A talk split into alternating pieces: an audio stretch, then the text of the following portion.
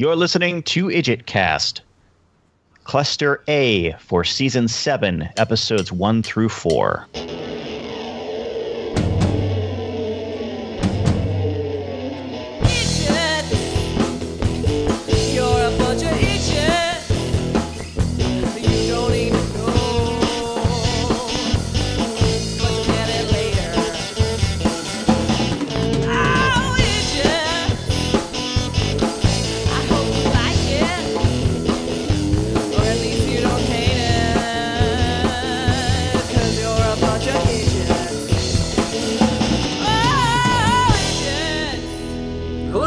To IdjitCast. I am one of your newbies, Paul Mackey, in my living room in Duluth, Minnesota, with my lovely wife, Darcy. Hello.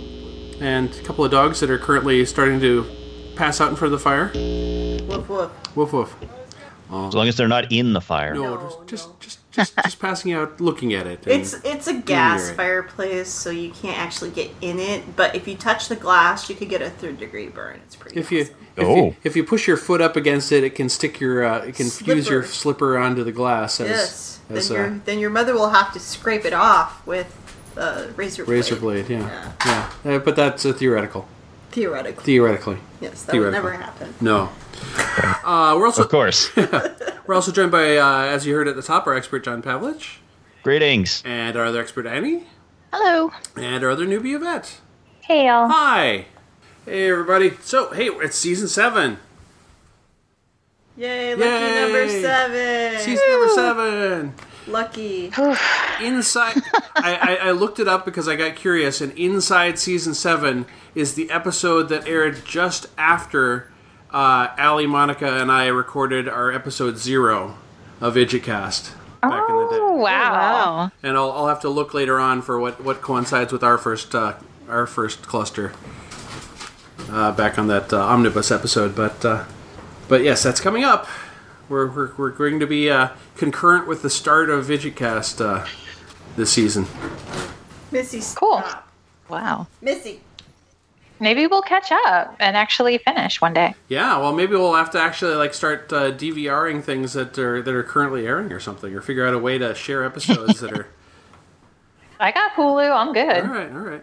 Today is actually the season premiere of season 13. I got a notification on my phone. Wow. Yeah, I got a notification on my phone on that. It said Arrow and Supernatural today, and yesterday said Flash and Legends.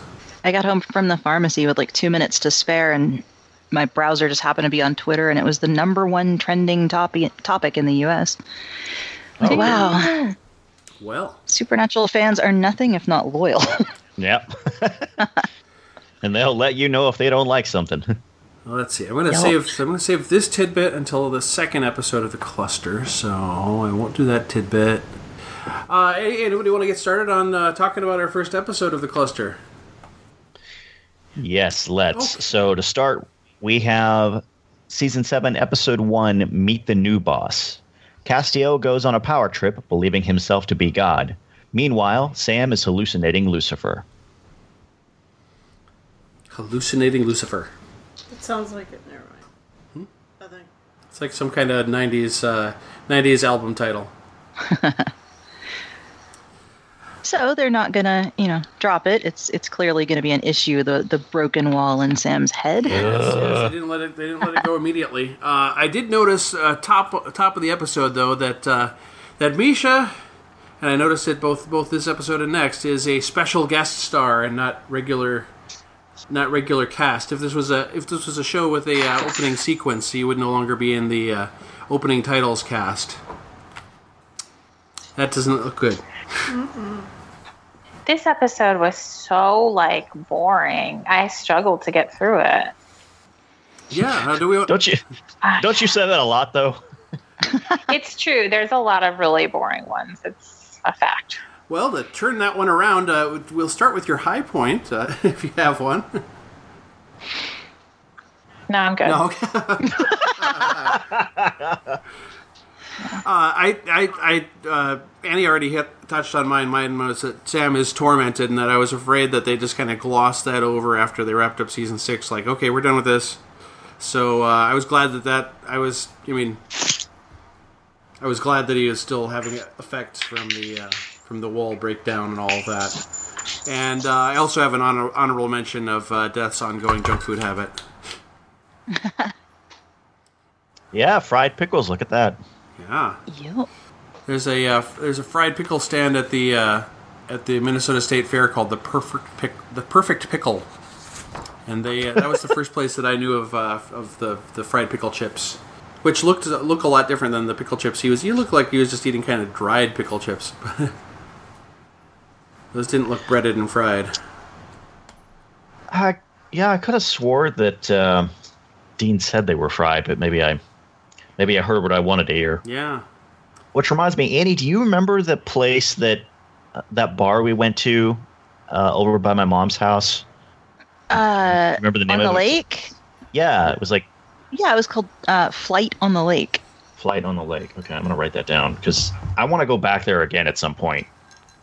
Most of their entrees are honestly a little out of my price range, but their appetizers I can do, and they're really good. Those pickles are awesome. Have we done pickle chips in a restaurant somewhere in Duluth?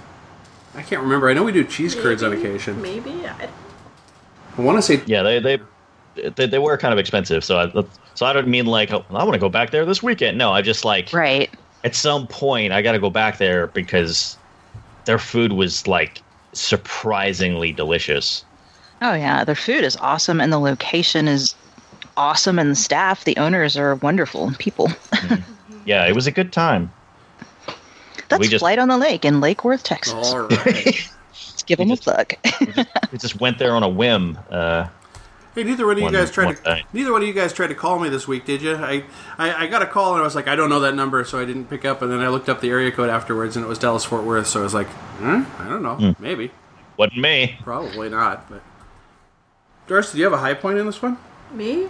Yeah. I liked the reference to Michelle Bachmann and Scott Walker. Yeah.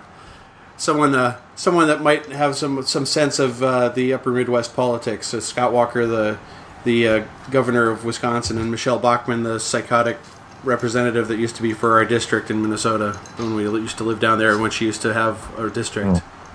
I don't like either one of those people. Nope, they're horrible. Nope. And they killed a representative person that was supposed to represent both of them. I have a feeling. Even though she was supposed to be a Nebraskan, but in terms of the episode that we were watching, the maps they showed on the wall were Nebraska maps. But yeah, I knew what they meant. It was clear they were talking about Michelle Bachmann and Scott Walker. Yeah, they're jerks. My best part was the end where Misha Collins chews the scenery like a cow chews cud.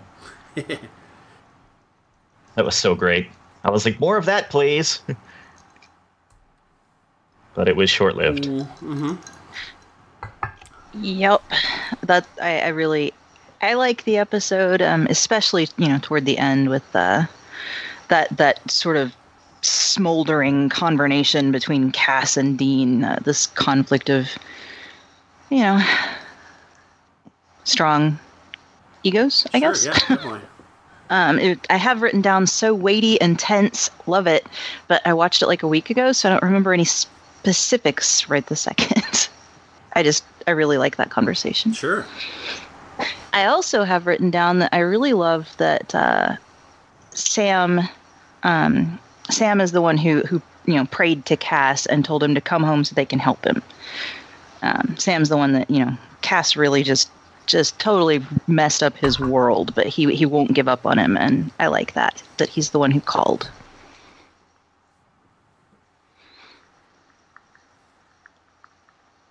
Yeah, it's also nice how in the beginning of the episode, Cass didn't even want to speak to Sam after Sam tried to kill him. Yeah, it's that whole getting stabbed through the back by someone that kind of turns off the whole impulse to speak to them. Mm-hmm. but then at the end they come back around and Sam's the one who summons Cass and he actually shows up because he knows he's in trouble. Mm-hmm. I like that. Yes. Yeah, those flesh effects were really pretty cool. Yeah, a little bit of a they were kind of like a juicier version of what was going on with Lucifer when his vessel was rotting. Yeah, we had the reaching hands in the abdomen and everything was pretty cool. The reaching claws or hands. Oh, that, yeah. Those effects, yeah. Yeah, no, I had drawn the parallel to Lucifer's vessel, and I was like, oh, he's having vessel troubles. But then when the hands thing was happening, it was really, mm-hmm. really struck me. But meanwhile, there's probably low points that people have. And personally, I'll kick off, I guess, at the scene in the not Westboro Baptist Church. That scene was okay. Yeah. I was pretty okay with the scene. I know they were. I mean, I almost wish they would have spelled out what, you know, instead of just saying those people. You know, we're gonna protest those people's weddings and pick at their funerals and etc. But the stained glass itself was the one thing that went just a step too far for me. Wow. Well, they were talking about gay people, obviously. Yeah, so. Exactly. I wish they could have just come out and really made it clear, I guess. Well, they did, but that's my quote. Yeah, right. One of my quotes. Well, right. Is it? I can't remember. It's in this episode, right, where it's like, okay, now Cass isn't God anymore, or is that the next episode at all? Yeah, it's kind of the very tail end of this episode is when he unloads most of the souls. Okay. I just wanted it to go on longer. Like, I was like, okay, so that was pointless. It just happened, like, at the end of last season, cliffhangered, we got this, and then it's done. Yeah. You know, like, I was just like, oh, that really built up for nothing. Yeah, well, for review, we had, from our Season 6 wrap-up, which I just edited last week, I said 2 episodes of Godlike Cass. Darcy said 5 episodes. And Yvette, you were looking for 11 episodes of Godlike Cass. And so, logically, yes, you were definitely correct in feeling disappointed if you were looking for 11. Yep. Well, I guess if Cass is God, like where do you go with that? Like, do we just get, like, several episodes of him either smiting people or you know, creating miracles? Yeah, I don't know. I mean, I guess they didn't necessarily know what to do with a god, with a full-on, like, a Judeo-Christian god level power. I mean, I would think you wouldn't even really need to see him so much as things could be happening in the background, and then they're, like, having to deal with the repercussions of that on Earth. Like, how do you even get to this guy? Now that he's got this level of power, how do you even get to him? Yeah. Darce, did you have you shared the stained glass was too much for you too? Yeah, I thought that was pretty hokey. Yeah. Okay. This was not a strong season opener, I felt, at all. That's a nice way of putting it. Yeah. Anybody else with their low points? I don't really have one. I actually really like the episode. I think it's I actually kind of do too. I thought, I was like, I liked it. It's, you know, especially after last season, it just being such a murky mess. It, like, this one to me just feels like, okay, now it's Supernatural again. Yeah, it does feel more like on track, more focused. Yeah, I would say focused for sure. And you know. Maybe that's the only reason it feels like such a good season opener to me. Right. Well, do we want to quote things then? Oh, that's the one thing I didn't do. I forgot. I didn't write down any quotes for this episode. Well, guess Annie, quote it. I have some quotes, I'll start with the one that, you know, is explicit in what he was talking about. Sure. Castiel says, "You're wrong. I am utterly indifferent to sexual orientation." Yeah, there you go. Yeah. And he said something about talking to your parishioners about where your genitals have been. Yeah. Before you continue. I've got that does tend to happen a lot, where, like, people who are anti-gay usually come out eventually as being gay. I've got Dean says, "What exactly are you looking for?" And Bobby says, "Exactly what? Miracles? Mass visions? Trench coat on a tortilla?"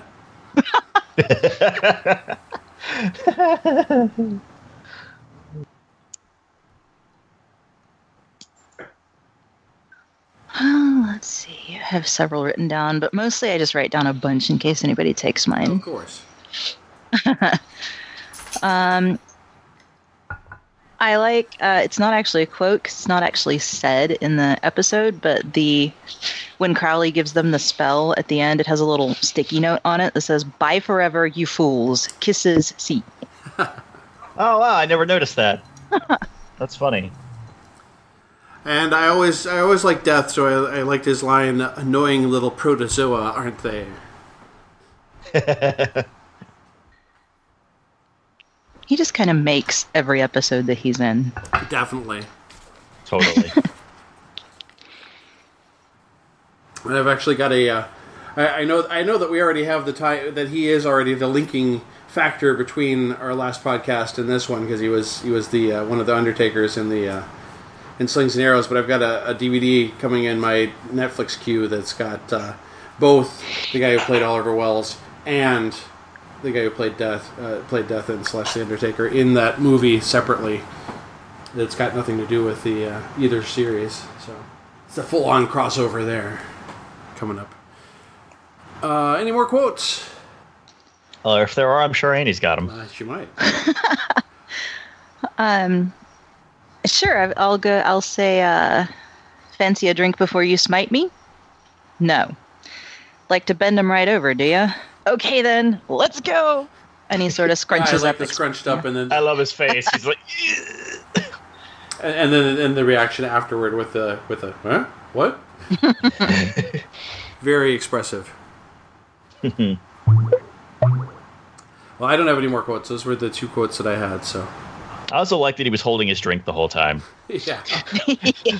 He's got priorities. Yep. Are we ready to move into who won, who lost on this episode? Yes. Is there anyone else who would like to keep track of it for this week? I'm not on my computer. I'm in an undisclosed location. So I'm actually podcasting from an iPad today. Well, this episode will be the next one that I cut, so I can put it together when I cut it. Okay, great. Yeah, and then send it to you or whatever. Thank you. Put it on the Facebook or... Yeah. Yep. Great. That's all I need. Thank you.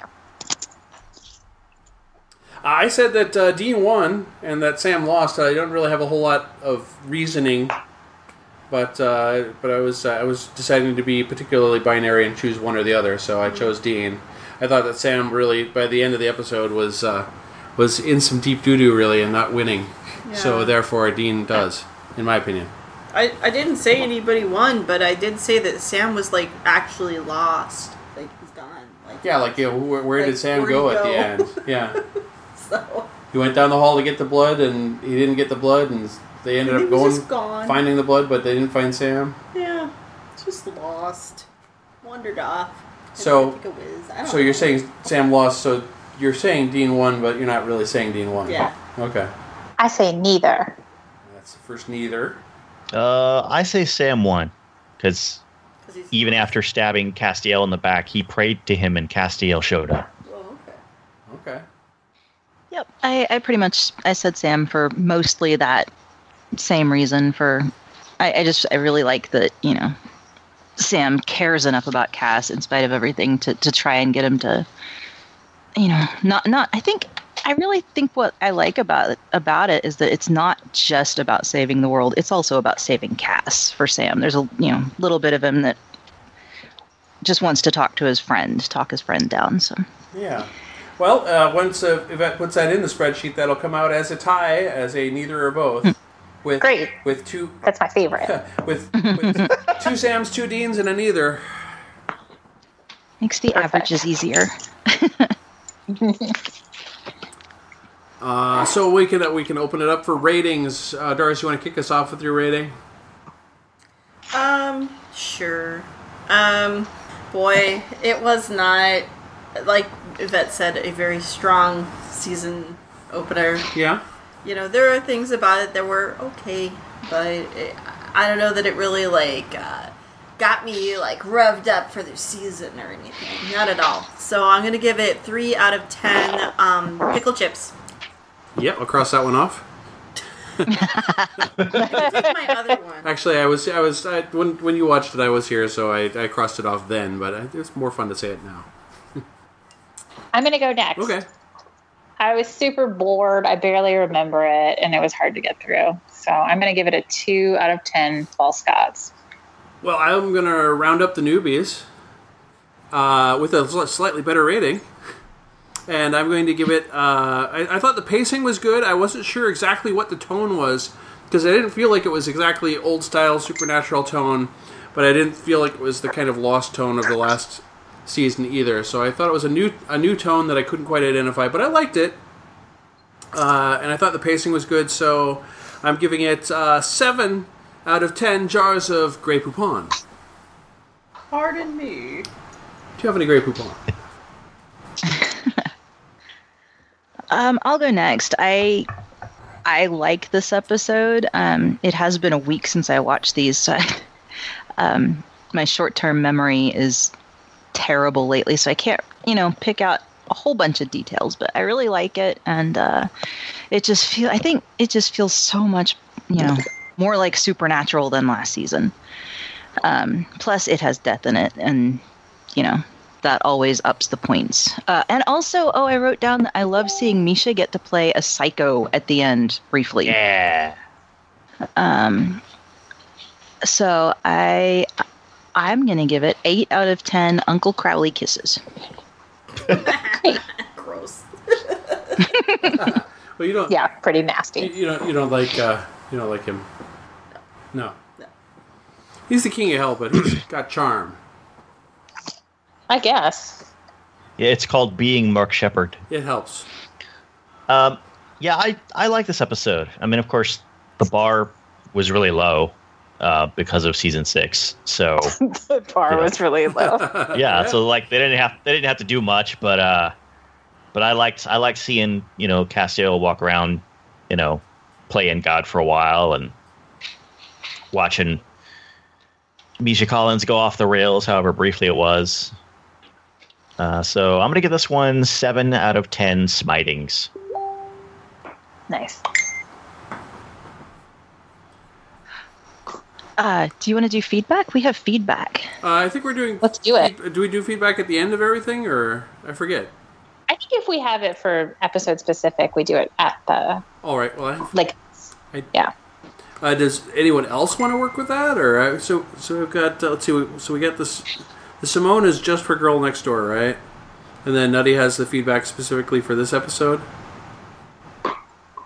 Yeah. All right. So, does someone else want to read it, or should I go for it? Because I do have it all on one page. Okay, cool. Okay, I've got it all right here. Nutty says, okay, I watched the first 2 already. I'll try to watch the back 2 before tomorrow.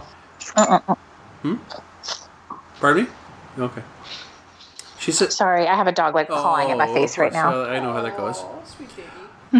First 2 Cass is overboard, yet it's a little fun watching him go after the hypocrites.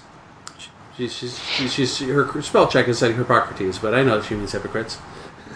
Same thing. I do like the challenge that is presented, how Cass is too powerful to fight, and yet he's a ticking time bomb. I love how Death tosses it on them, telling them he warned them. But then again, all scenes with Death are always the best. And I can't argue with you there, Nutty. Definitely. Yeah. So thank you, Nutty, and we'll hear from you again shortly. Thanks, Nutty. Thanks, Nutty. Thank you. Have we all rated? Did we all hit the rating? Yep. Okay, yeah. Okay. So I guess at this point, we're ready for the next episode of Cluster. All right, next episode is Season 7, Episode 2, Hello, Cruel World. The Leviathan are possessing bodies and devouring hospital patients. Meanwhile, the broken psychological wall in Sam's mind leaves him unable to discern what's real. Yeah, Leviathan technically means big, right? And none of these Leviathans seem to be anything more than just some...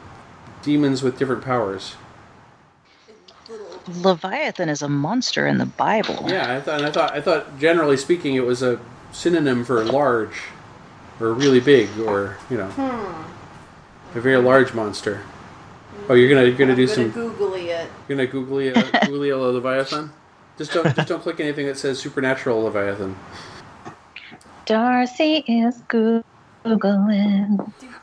So again, Misha's special guest star, and it's very big. Considering what happened, yeah, very big, huh? Sea monster referenced in the Bible. Sea monster referenced in the Bible. Mm-hmm. Yeah, these guys have decided they like land better. That does explain why Castiel goes walking off into that lake. Yeah, it does actually. Yeah, that's why they're. That's why they've got water powers for their... I liked the choice of song. Who doesn't love a Doobie Brothers montage? Awesome. I was like, yeah. But I do like, before we get into our direct personal high points. So apparently Leviathans can possess, but they can also shapeshift. And they eat people. Yeah, and they eat people, and they specifically seem to be, you know, eating the person they've shapeshifted into. I think that might just be a convenience thing more than a necessity. They're more supposed to be like a dragon or a world serpent. Yeah, like a big, gigantic serpent dragon thing. Right.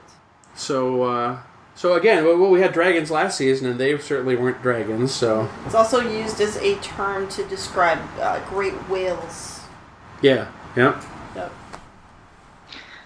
Speaking of the biblical tie, I noted that I really love the imagery of Cass walking clothed into the lake when the Leviathans escape, because it calls to mind like a perverted sort of baptism.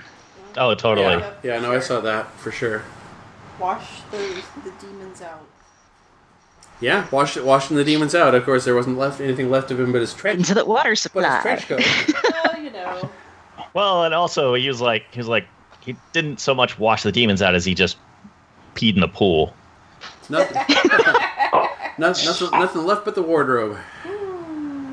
So do we want to cross into the personal high points at this point?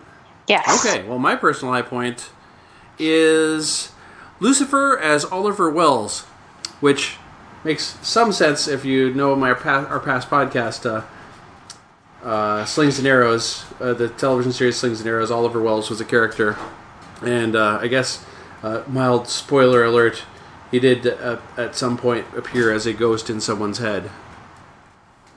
Oh, that's what that means. Yes, that's what I mean by that. So I think the whole "Is It Real" still works for this episode, and I do have something that sort of I wrote or I've been writing off and on as a personal project, and it sort of follows along with the idea of possibly someone's copied consciousness or a part of someone's copied consciousness hitching a ride on someone's brain.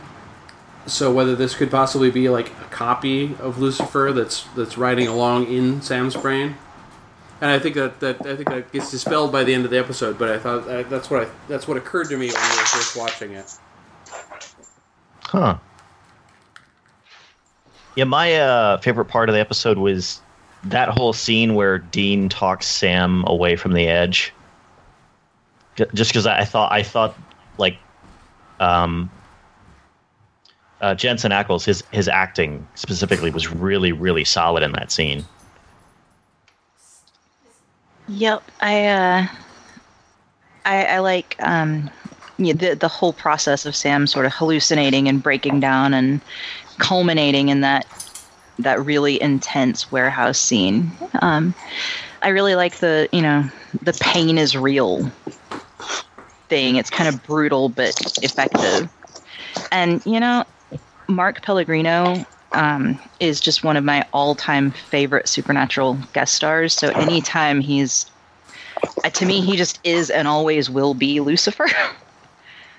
And so anytime he's on the, you know, on the show playing Lucifer, I'm all in. I love it. Yeah. Oh, and I love him trying to convince Sam that he's still in hell. That, like, everything that's happened is a, you know, hallucination. We're at high points, personal high points. I I didn't have one. You didn't have one. You did, nothing. Nothing rang as a high for you. All that for nothing. Sorry, I literally wrote like dash because it was not. Uh-oh. Ruh-roh. Ruh-roh. Now Yvette's gone. Oh. No! Uh-oh. I offended her with not having a high point. Yeah, that's it. Yeah. Hey, it looks like hey, y'all might be here. Yay! Yay! I'm back. Okay. But Darcy is back. I am. And, yay! Okay, so Darcy, no high point for you. I asked for a high point. There wasn't one. I put a dash under that part. There's a dash for high point. Because I was like, oh, gosh. Make this one stop. Okay. So you didn't. I liked Go ahead. I liked the Lucifer part of it, and I liked the whole oh, maybe Sam is still in hell. I kind of wish that actually was what was going on because it would have been interesting. But I'm with Darcy. Other than that, it was kind of snoozy. Even though I do quite like the actor that plays Lucifer, Mark Pellegrino. Yes, that's it. Yeah. Okay. All right, yeah, I quite like him, but I was just like, damn, this is boring. I kind of found myself wondering if someone in the writer's room was arguing for that. Someone in the writer's room was like, season 6 was all a dream, because Sam's still in hell and none of that happened. And then Then they ended up firing him. So then they were like, we're not going to use his idea anymore, or we're just going to move on. Yeah, I don't know. Yeah, it draws a lot of problems. It would have drawn a lot of problems from people who were like, "There's a whole bunch of crap that happened that wasn't in his POV." I always liked Community the way they wrote off an entire season. They said there was a gas leak, and they all passed out. Yeah, it was a total cop out, but I liked it too. All right, well, we are ready to turn over to the low points, because if you didn't have a high point, you might have a low point. Doris? I did have a low point. You did have a low point. Yeah. The soggy trench coat. You did not like the soggy trench coat. I was just like, oh, come on, you guys. That's all I could think. My low point ties into your low point, Doris, and it's, it's not the trench coat per se, but it's the goodbye Cass and goodbye Shea Bobby as a shared low point. Oh, okay. Because it looks between the special guest star credit and the fact that he doesn't seem to be in the credits anymore, seems to imply goodbye Cass. I assume that somewhere in the future he might come back, but at the moment, as far as the narrative that we're looking at goes, he's gone, and so is Bobby's house. I hope that, Bobby's got that whole scrapyard and everything. I hope he just drops a trailer on there and still lives there, but you never know. You never know. They know how to find him there. Yeah. And they're all up in that hospital, so who knows? All up in that hospital. All up in that hospital. So, yeah, that's my low points. My low point is the monster CGI when the... Yeah. I was like, oh, that's a little cheap. It's a cross and lame. It's a kind of a cross between a sea lamprey and large Marge. I forgot to mention that I really liked the return of Dr. McSexy or whatever that Dr. TV person is. Yeah. Mm-hmm. But I did really dislike the demon little girl. I found her completely just she was so great. Yeah, agreed.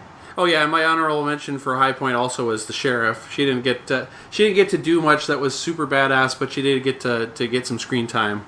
Yeah, it was good she was back again.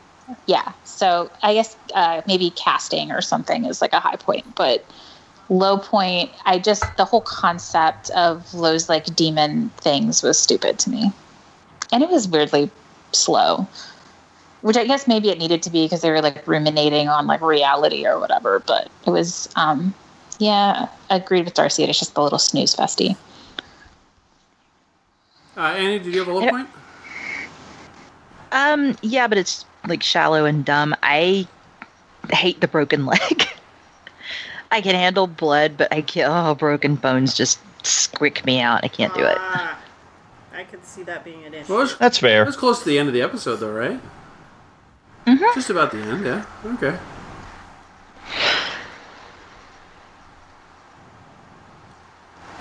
So, did we get everybody's low point there? I think we did. Okay. Well, we can move into quotes then. I have... we know you're hungry. Why not indulge yourself with Biggerson's homemade pie bar? It's like a salad bar, but with pie.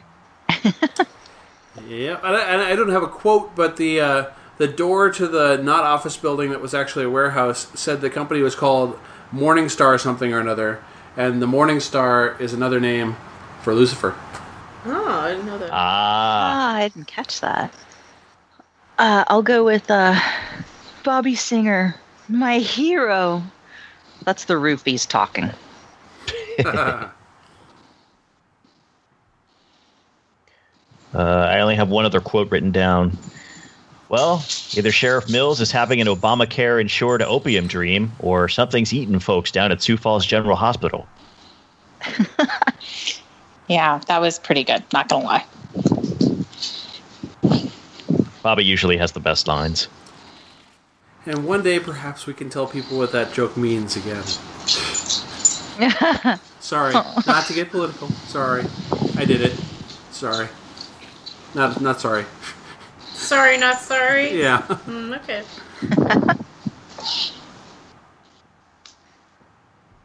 Anybody else? I have one more. Sure. It's, don't let Satan change my presets.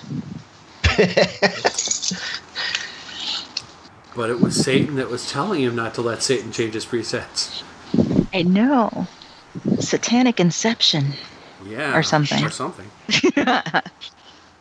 Oh, Lucifer's all the way down. What? So it was kind of cool watching Dean get to be all mean to Sam. I liked that. Oh, the not Dean? Yeah, like, Lucifer Dean. Yeah, you're not going to get better. No, whatever. It's a fact. I loved that. Might as well just kill yourself. Yeah, like obviously it's not him because he's never like that. So it was just like, oh, all right, we get it, Lucifer. But it was still fun to watch. That kind of bothered me because I would have thought that Sam would have picked up on that pretty easily.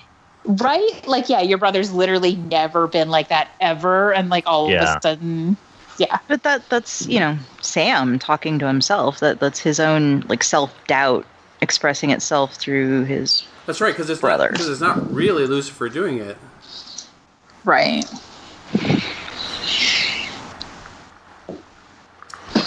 Maybe deep down it's what he's afraid Dean would say. Or might say. Yeah. Well then Sam's more messed up than I thought. Sam's got some issues. Pretty messed up, really. Both of them do. Well, we're ready to who won, who lost this sucker? Yes. I've got Dean winning for getting through to Sam in the end there. Same. Yeah, pretty much. Agreed. Absolutely. I said Dean. Hard to win when you're shooting at thin air. Hey, that sounds like a unanimous Dean. Yep. Dean. So we can roll straight into ratings. Ugh. So I'll start with a positive and use my rating before we go to yours. Okay. So I was concerned that the Leviathan seemed to be harder to kill demons that can possess or shapeshift, like I mentioned earlier. But other than that concern, I enjoyed the episode quite a bit, and I'm giving it a 7 out of 10 salad bars, but with pie. I thought that it was, like, kind of boring, but, like, I also kind of enjoyed it. What? You?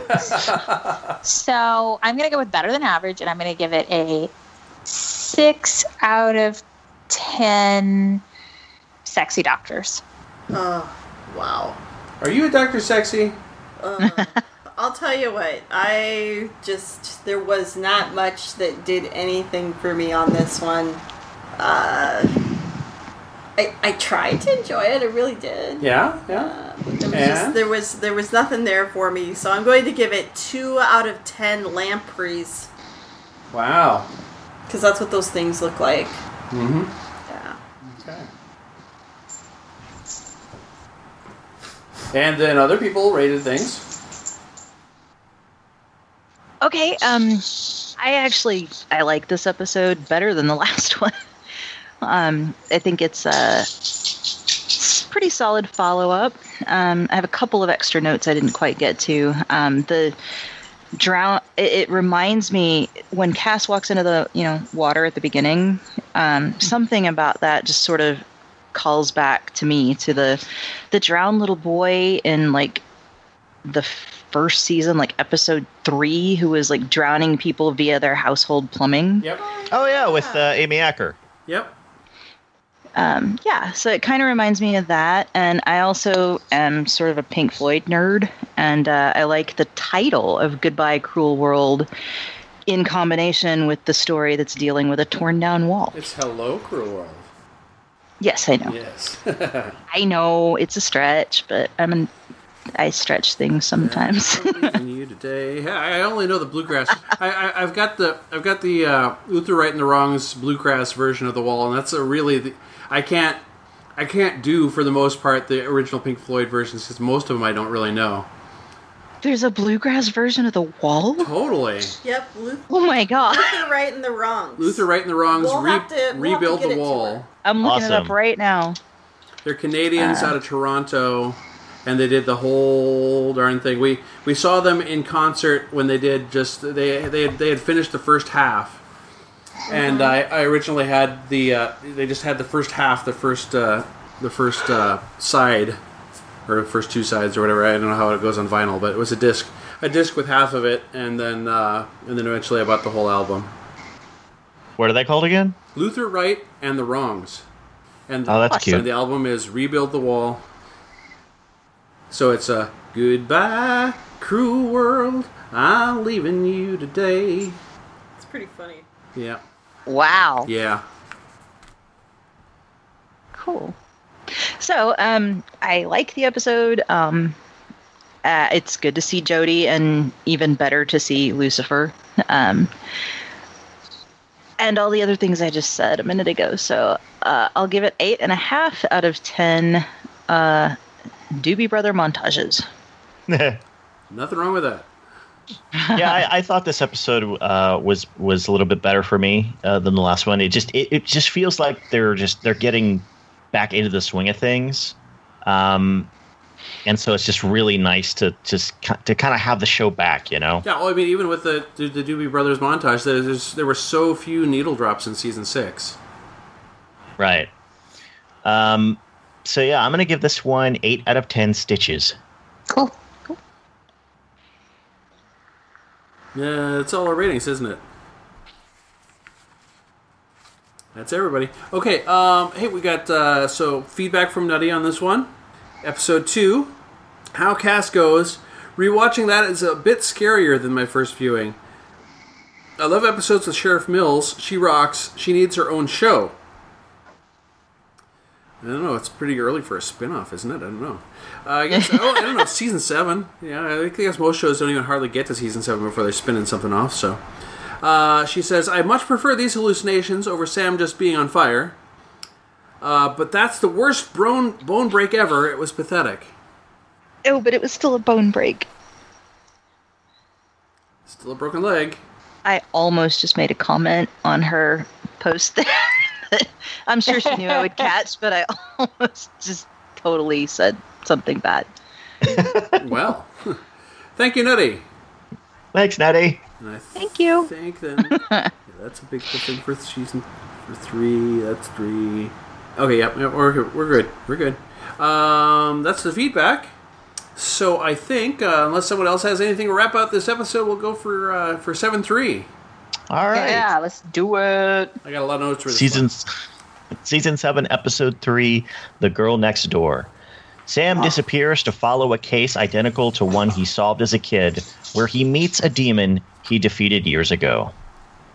Sam's working backwards from how we were, because he worked that case years ago along I-80 near Lincoln and Grand Island, and then he moved on to present day near Bozeman. I caught that. Yeah.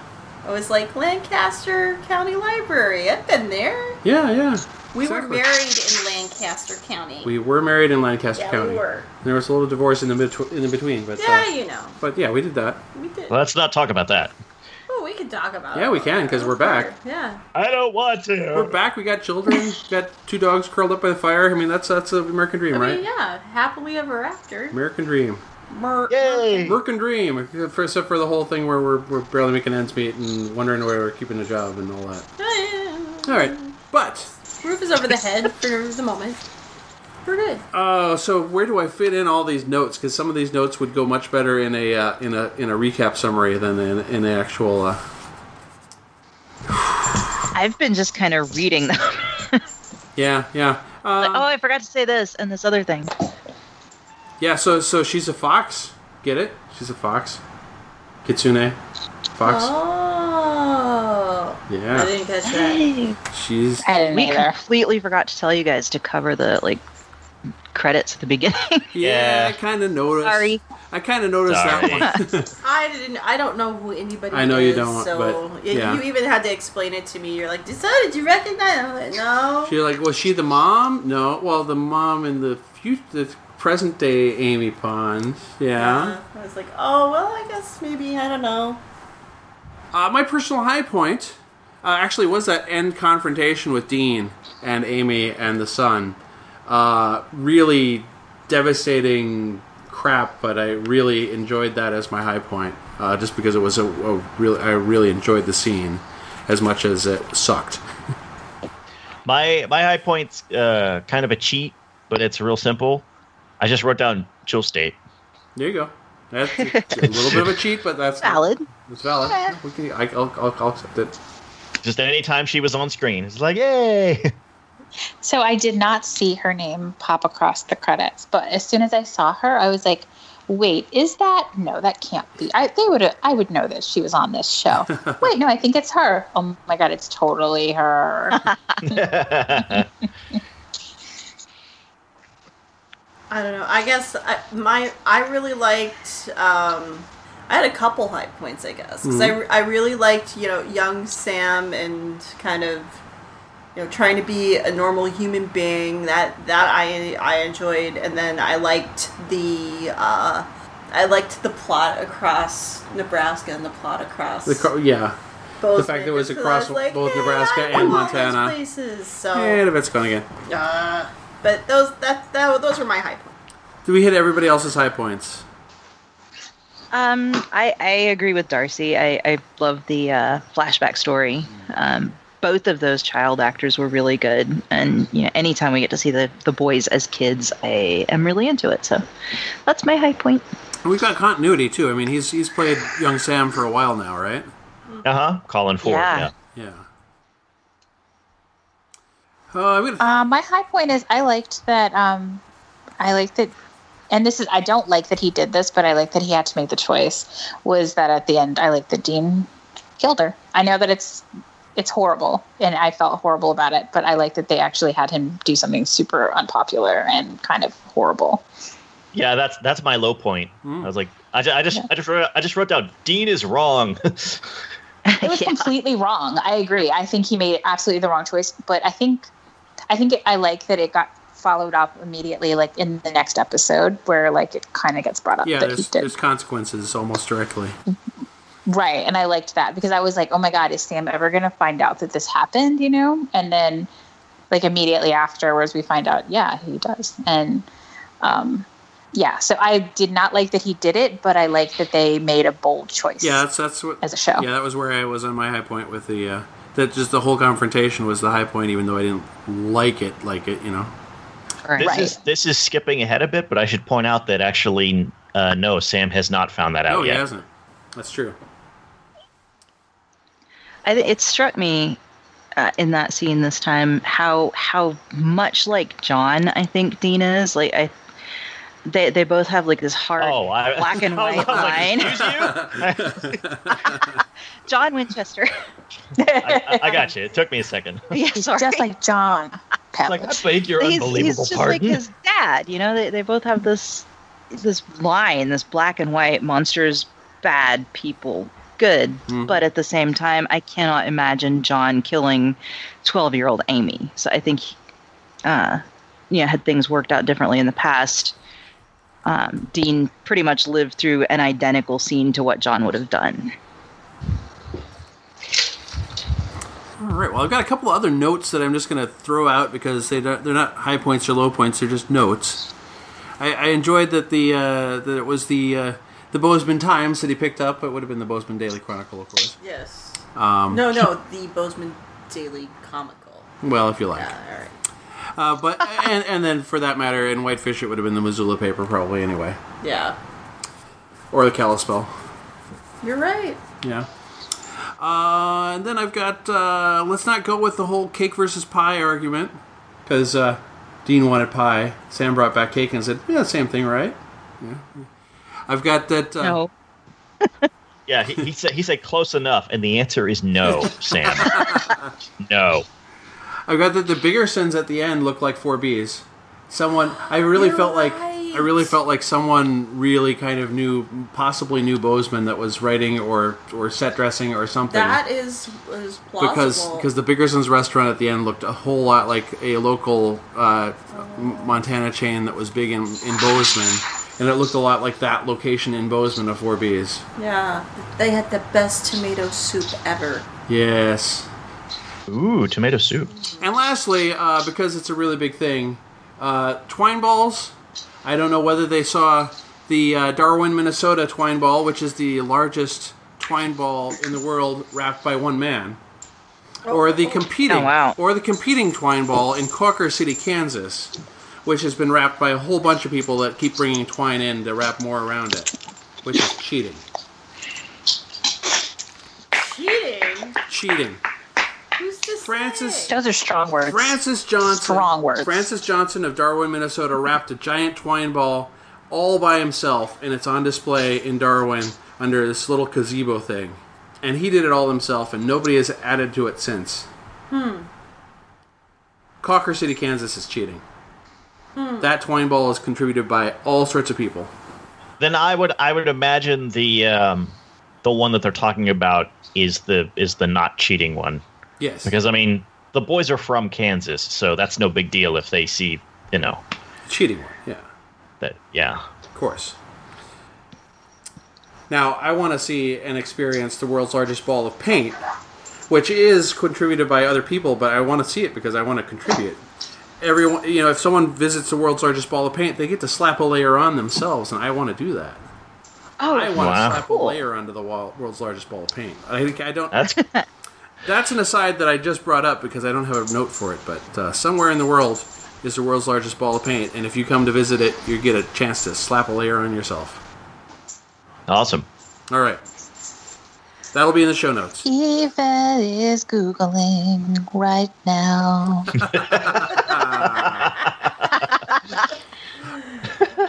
And one other aside that I've got is, and this is not something that I'm expecting an answer for, but who is the Leviathan boss? Yeah, they keep making mention to the boss and what the boss wants. The boss wants this, the boss wants that. So is it just another Leviathan? Is it somebody that's leading them? Is Crowley secretly in charge of the Leviathans? Don't know. I think it's Bruce Springsteen. I wish that I was Jesse's girl. The world's largest? That's Rick Springfield. Oh, you're right. Wrong guy. Turn in your badge and gun right now. It's all right. I'm out. The world's largest ball of paint is in Alexandria, Indiana, and it looks totally revolting. Don't want to touch it. Don't want to go near it. It grosses me out. It looks super disgusting. Yeah, I would imagine people adding colors to it, it's probably just going to be this big brown mess. Yeah, it just looks like a big ball of flesh. Actually, it's very gross. I'm going to stop looking at it now. It's super nasty looking. I think the Leviathan boss should be Bruce Campbell. Oh, we should all be so lucky. And I guess I just spoiled everyone by saying that it's definitely not him. That it's not. Yeah. You could be faking us out. Yeah. It's you're in charge of faking us out. My low point... Yeah, that's what I did. Yeah. My low point, I don't even remember. It's been a while since I watched the episode. I wrote down cheesy ending, which is obviously not the ending with Amy and the son, because that was my big high point. So the cheesy ending, I don't know what it was, but it's my low point. It's... Where the Leviathan has a guy tied to the chair and cheesy ending, of course. Nacho cheesy. The cheesy ending. That's what I didn't like. Yeah. Agreed. That was horrifying. Now I remember my cheesy ending. Plus, I don't really like cheese, and so I was just like, ugh. It doesn't really count as cheese, so there you go. No, it's kind of like plastic. Mm-hmm. Melted plastic with chips. It sounds. Oh, and did you have a low point? There are probably a couple. I didn't like the end, and I didn't like Amy Pond getting shivved. You didn't like Dean. Yeah. Okay. So that's probably it. But the cheese and the shiv. Cheese and the shiv. I'm writing a book. That's what I'm gonna call it. The cheese and the shiv. Yeah. She would. That would be just for anyone who doesn't know. Shiv is the noun. Shank is the verb. Oh. So she got shanked. That's right. I don't have any low points. I like this episode. Thought it was good. Kept wow, really? The whole time. Yeah, I liked it.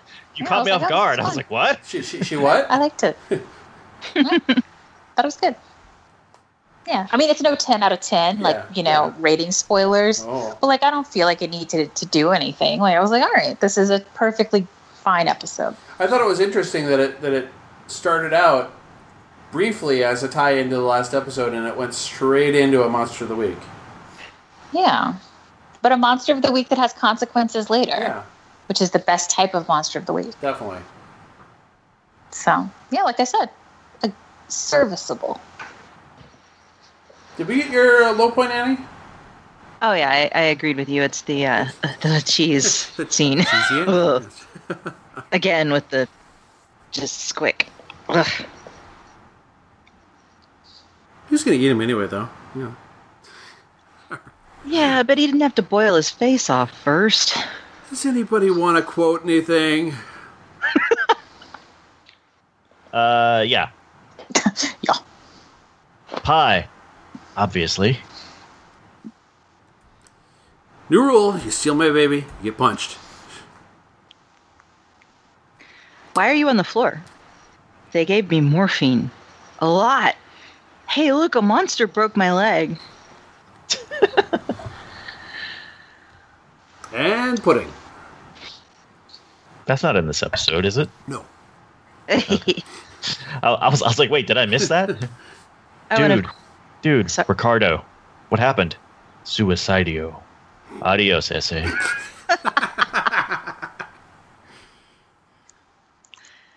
Of course, we have to acknowledge Amy Pond, huh? Cute name.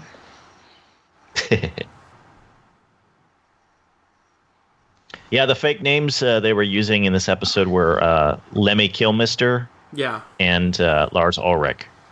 So that's the lead singer of Motorhead and the drummer of Metallica.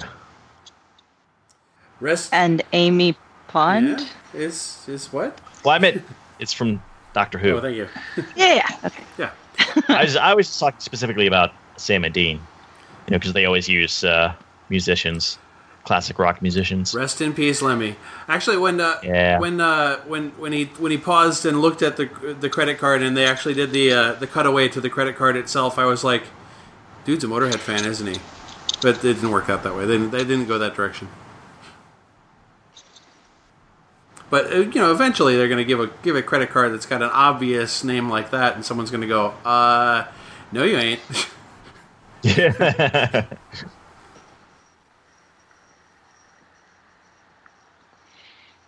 Any more quotes? Because we got a little bit of feedback for this episode, by which I mean a lot of feedback for this episode. Yes, feedback. Gee, I wonder why. And actually, I'm going to go ahead and I'm going to read Nutty's part first, because it's the less lot of feedback, and then I'll get into Simone's after that. So, Nutty says, The Girl Next Door, I like this, and not just because it's Jewel Staite. I have a soft spot for flashback to kid episodes of Supernatural. I also like that Dean had to deal with actually being injured. Plus, don't you dig Rufus's cabin? Yes, I dig Rufus's cabin. It's in Whitefish, Montana. What's not to like? Yeah. It's near Flathead. And then she also says, oh, and Dean does the Giles thing, kills without permission, for the greater good. The greater good. Yeah, I paused for that. Only, yay. Only you know Sam will find out eventually.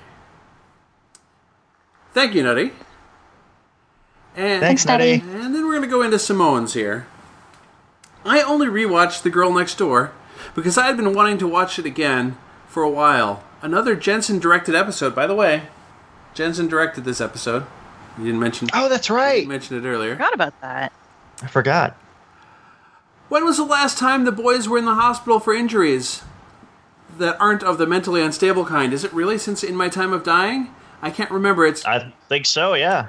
I can't remember. It's kind of interesting. This is the first time since then. I really like Sammy hallucinating Lucifer. It's fun. Leviathans. Ugh. Bobby suited up and rescued our boys from Sioux Falls General Hospital. Yay. 3 weeks later, Whitefish, Montana. I don't know if Bobby was into telenovelas before, but clearly Dean quickly became addicted. Lols. Jewel Staite, Amy Pond. What a sweet little nod to Doctor Who fans. 1998, Lincoln, Nebraska. Teenage Sammy asking Dean for girl advice was adorable. Were we in Lincoln in 98? Close. 96. We left in 97. Yeah, okay. Turns out all he had to do was save her from some gross teenage boys. All the coolest people are freaks. I think that's Sammy's first kiss, and they bonded over moving a lot and crap parents. And Amy killed her own mother to save Sam. And Sam let Amy go, so John and Dean wouldn't kill her too. Aww. Dean called Sam, girl interrupted, haha. Kitsunes seem really cool. Dean lied to Sam and killed Amy. Jacob will try to enact vengeance on Dean one day, maybe. Beer Can Against the Black Eye, past and present. That was a neat parallel. Mm-hmm. Biggersons, Let Me Kill Mister, and Lars Ulrich, cover IDs. Dave Grohl lookalike gets killed. Quite a few heavy metal rock band shoutouts. No, Sammy, cake is not pie. Jeez, thank you. Get it right next time. Another My Bloody Valentine joke. Ha! Dean is no Jimmy Stewart. Buzz sawing his cast off, so badass.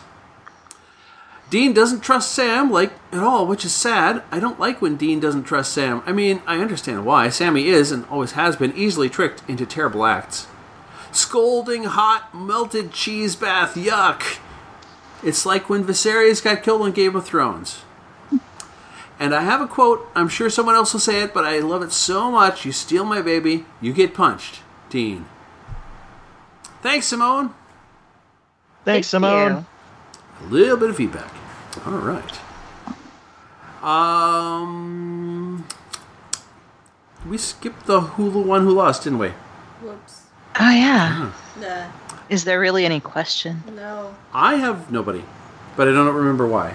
You know, I'm still going to say that Sam wins. Just because. Sam won by default. By default. I mean, it's not his fault that Dean had to do what he did. But. Right. Yeah. Okay. Yeah, that works for me, Sam. Yeah, that was just wrong, killing her. Yeah, oh God, so wrong. The wrongest of wrong. So we got a Sam, a nobody, and Yvette? I'm going to go with nobody. This wasn't like a win or lose thing, I wouldn't think. All right, well, this one goes to Sam. Is that our first winner of the season? No, we had a... Yeah, it was all Dean's last time. Last episode was all Dean's. Oh, that's right. Okay. Yeah. Sorry. So are we ready to rate then? Yeah. Anybody want to start? I'll go first. Okay, sure. I'll go. I liked it. I thought it was good. Yeah, I'm going to give it 8 out of 10 kitsunes. Wow. Yeah, I enjoyed the episode too. It was fun getting more backstory with Sam.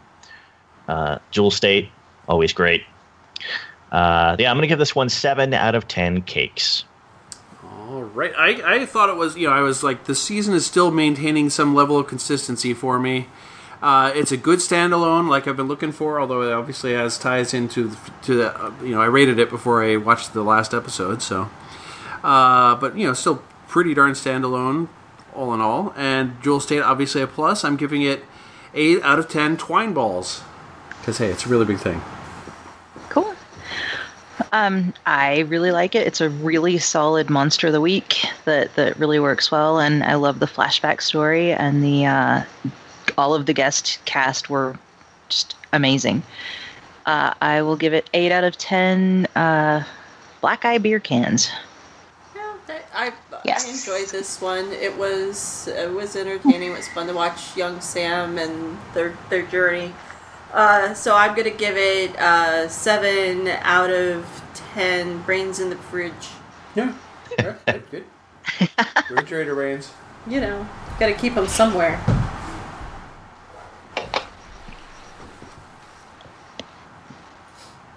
John, did you rate? Is that everyone?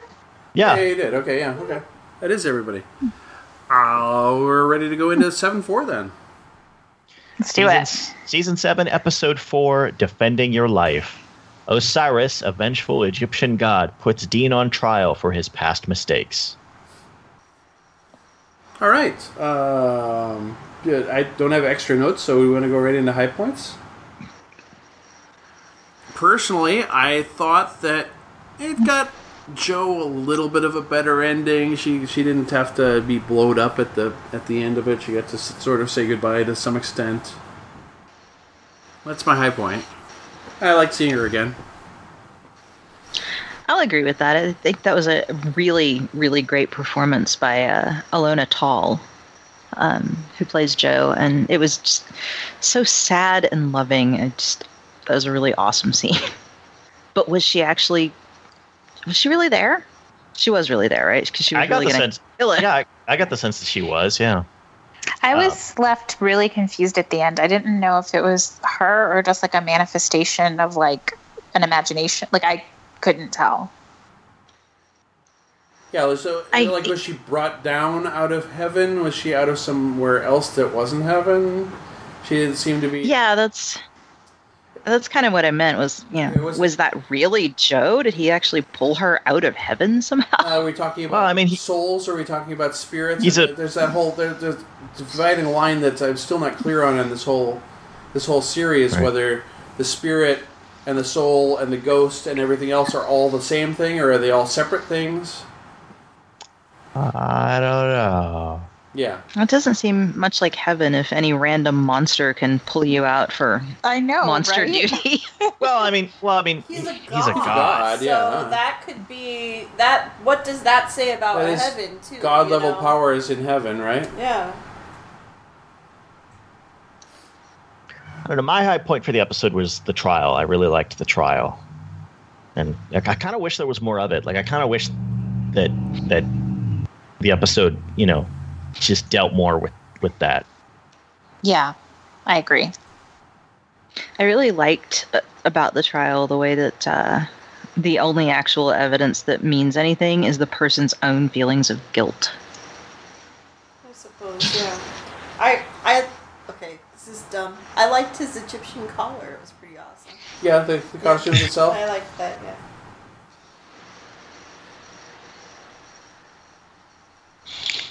That chair he was sitting in was pretty badass. Yeah, I could use one of those. I don't know that I don't know that I've seen Osiris depicted before on screen. Besides sort of a disembodied head floating in clouds. Yeah, you know what I didn't like is that he looked like my ex-boss. Remember that one guy? Yeah, that one guy. The one you know which one I'm talking about. I don't want to say his name. The slightly wacky one. The one with the costume thing? Mm-hmm. Okay, yeah. That guy. Yeah. I liked that the actor looked plausibly Egyptian. Yeah. Like, he actually looked like a person from North Africa, not just, like, some rando, which I feel like they do a lot of times with Egyptian things. I agree. Yeah, and it wasn't even like just vaguely. Oh, it's a brown person. He can be Egyptian. No, they did a little better than that. Yeah. Yeah, I thought the casting was really good on that. The facial structure was beautiful. Good job.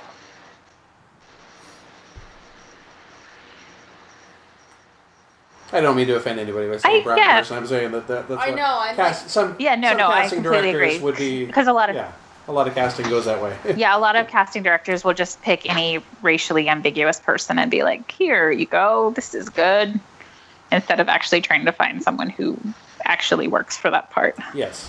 Okay, good. Yeah. Wanted to clarify just in case. Yeah. Did we hit high points all around, or? Yeah, I thought my high point was I just liked seeing. I've never been a huge Jo fan, but it was good to see her, even though it felt like I'm still not sure if she was there or not. I would say that by the very end, that she was, or at least that was the way Dean had to close that. I don't know if... Did I ever tell you guys about the really freaky closing dream I had about my mom when she died? It was shortly after she died, and I honestly had a dream where it seemed like I was sucked into where my old living room was, and I was just sitting on the couch with my mother, and my sister was there, and my mother was explaining her death, and this is how it was, and it didn't hurt, and all of this. And that was, clearly Darcy trying to justify and cope and move on. So I don't know if that was Dean's way of doing that or whatever, but there you go. So. Good. My low point then, I guess if we're ready to transition over.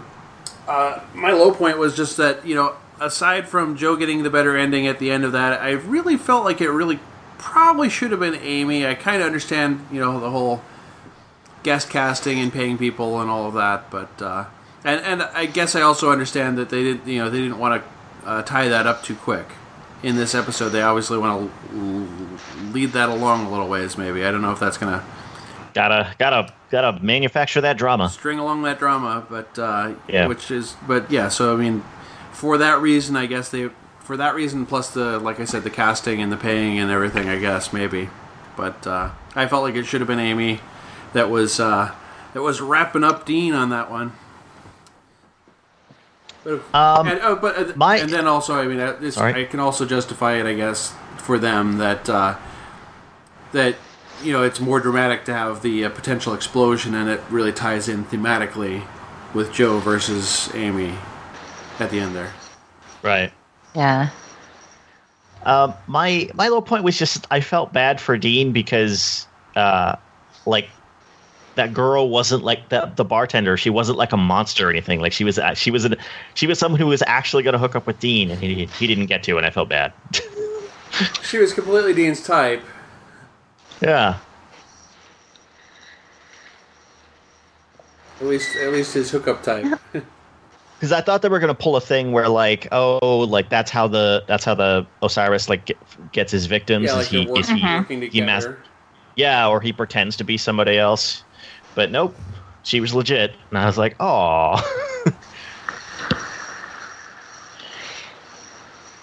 I just wrote down internet issues. I was having trouble watching the episode. Oh. My internet went down for several hours. Yeah. Well, that's something. First world problems. Yes. Did you have a low point?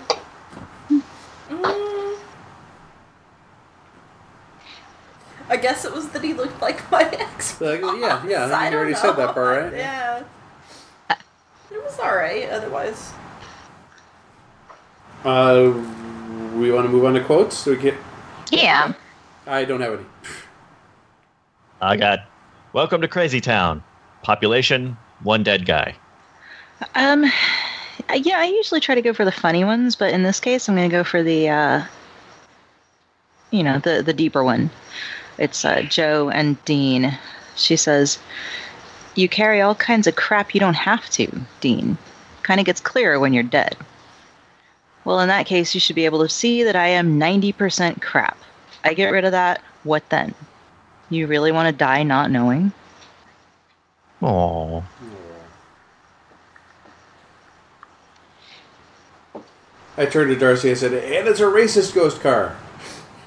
That's right. Oh, I also have, I'm like a captive shrink, but with unlimited alcohol. Some kind of ghost with a license. License to kill. Oh, and you know, I have a quote written down that's in my favorite quotes because I looked this up. I read somewhere that this was an in-joke. And it is, where are we going to find a ram's horn in Dearborn? It turns out ram's horn is a... some kind of chain restaurant, very, very local to like southern Michigan. Oh, okay. So yeah, I thought that was funny. That's funny. Yeah, and it was they ended up using a shofar. So what's called, right?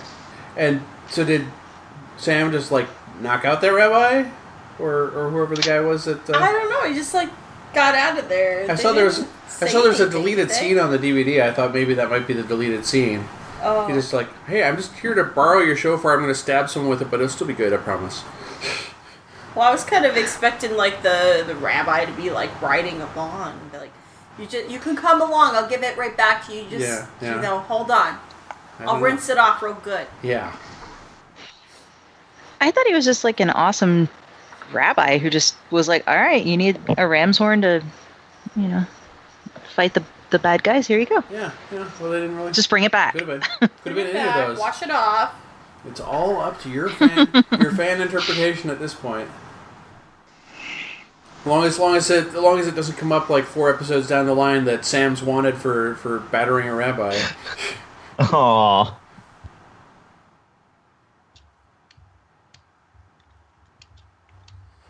We were working through quotes, but I think did we hit most of them? I think we got everybody. All right. Let's do Who Won Who Lost in the right place this time and do that. I've got Sam winning as he's apparently, whether I believe it or not, a well-adjusted guy. So, you know, for being an altogether okay and well-adjusted guy, Sam wins. Yeah, I guess. I say Sam wins because... one, he got the ram's horn, no problem. Yeah, that's right. But also, like, apparently he's a pretty good lawyer, so... Yeah. There's that. I like the lawyer bit, too, so... Yeah. Sam for Darcy. You're not a lawyer. What was pre-law? Yeah, pre. Yeah, I went with Sam, because it was nice to finally get to see him be a lawyer for a little bit. And for, you know, knowing what's really going on in Dean's head and for bearing his own past. I still want to get a screenshot. There's a, and I probably mentioned it before on the podcast, so there's this show that they run. There's one of the 4 channels that we have at work is what they call the Minnesota channel, and they rerun things all the time on there. And there's one thing that they run on there that's some kind of community meeting thing, and there's a lawyer on there that I swear... is Sam is a lawyer because he looks like Sam is a lawyer. He's got his hair is longer. His hair is longer, so he kind of has matching hair. And I've been wanting to figure out how to get a screen grab, and I've tried to search for the guy, and I've never found a picture of him online. So, But maybe sometime that goes nowhere. But I might even cut that out. Who knows? We got feedback. Cool. A little bit of feedback. This time, literally a little bit of feedback, not like earlier. Nutty says, this episode is meh until Osiris. I love him. The actor just makes the role compelling. I could just watch that part, though the closure with Joe was nice too. Thank you, Nutty. Thanks Nutty. Steady. So, want to rate it? Sure. Cool. Yeah. Do you want to rate it first, Darce? Okay, I guess I could go. it was definitely watchable, and I enjoyed lots of it, but not all of it. So I'm going to give it a 6 out of 10 Egyptian collars. There you go. Really flashy. Flashy Egyptian collar. Right on. Yeah, I enjoyed the episode. It was nice to see Joe again. Nice to see that character get some closure, because you know we had Ellen show back up, last season. Yeah. So that was cool. So now we got both of them back in the picture briefly, and I like the courtroom stuff. You know, the trial. I thought Osiris was an interesting character. So yeah, I'm gonna give this one 7 out of 10 cross-examinations. Yeah, I think on our season wrap-up, I speculated who could be back this season. I can't remember if Joe came up from that or not.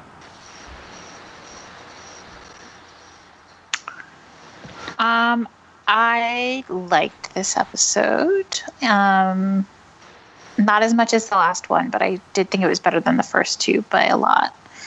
And yeah, I liked Osiris a lot. So I'm going to give this one a 7 out of 10 bottles of alcohol. Sometimes I could use 10 bottles of alcohol. Okay. I liked it okay. I felt like it was lacking a little bit of weight. It felt a little bit insubstantial. I enjoyed the Joe part, like I said, but a little bit of that speculation or that wondering whether it's a spirit or a soul or a ghost or what, just a memory of her. So I felt like it lost a little bit of weight for that. I'm giving it a 6 out of 10 battered rabbis. Which is, better than a cheesed clerk.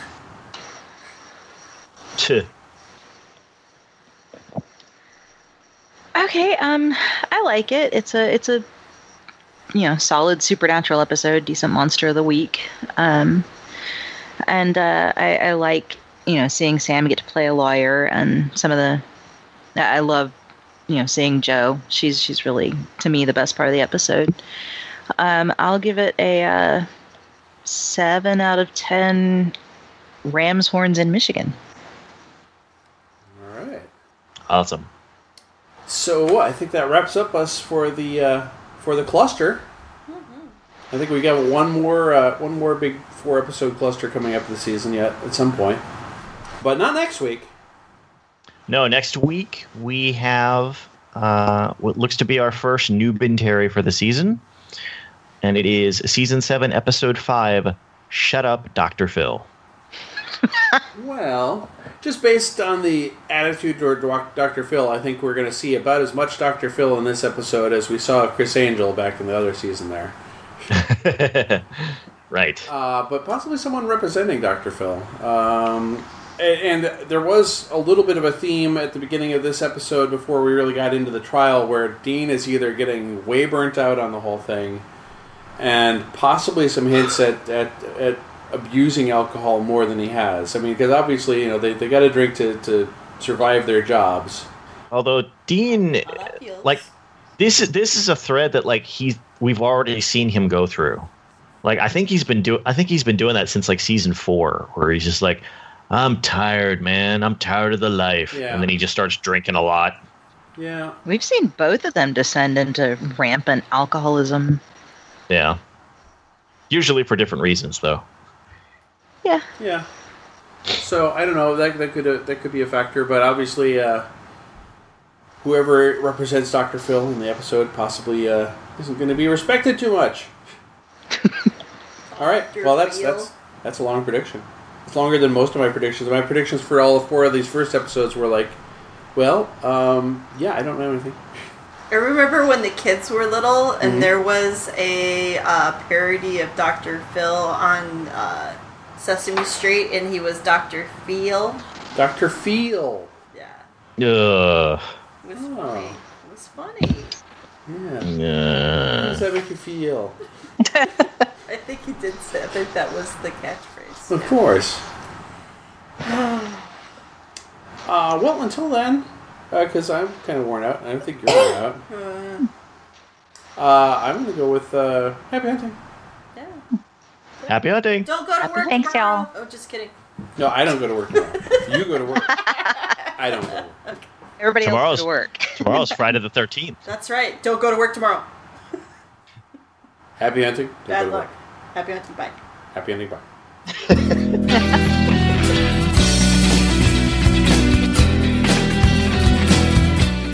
You've been listening to IdjitCast from quadruplez.com.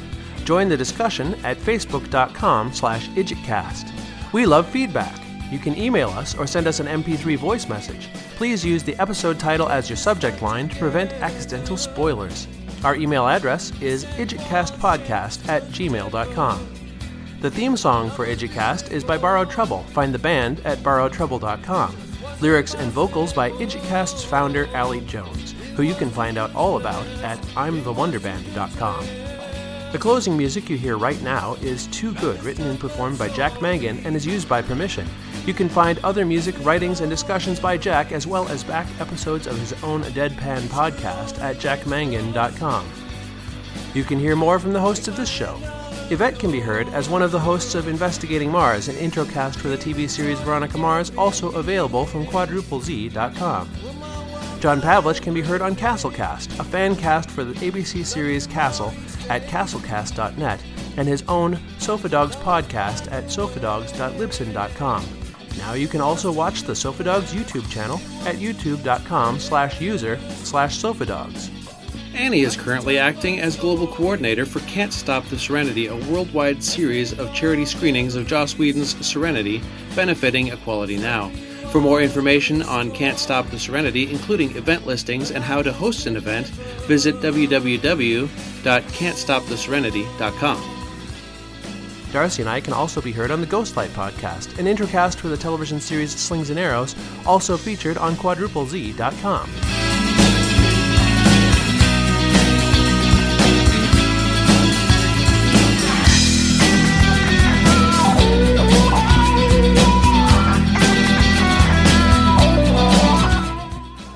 What did I put in that? I don't know.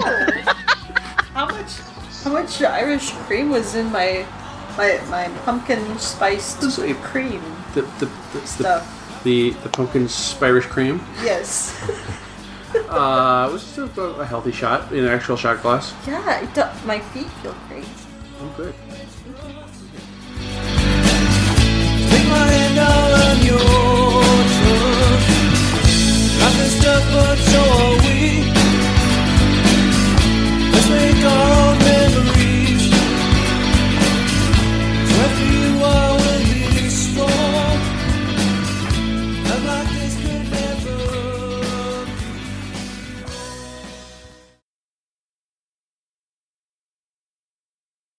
be. Matt, with that? That sounds like a good question. Yeah. Oh.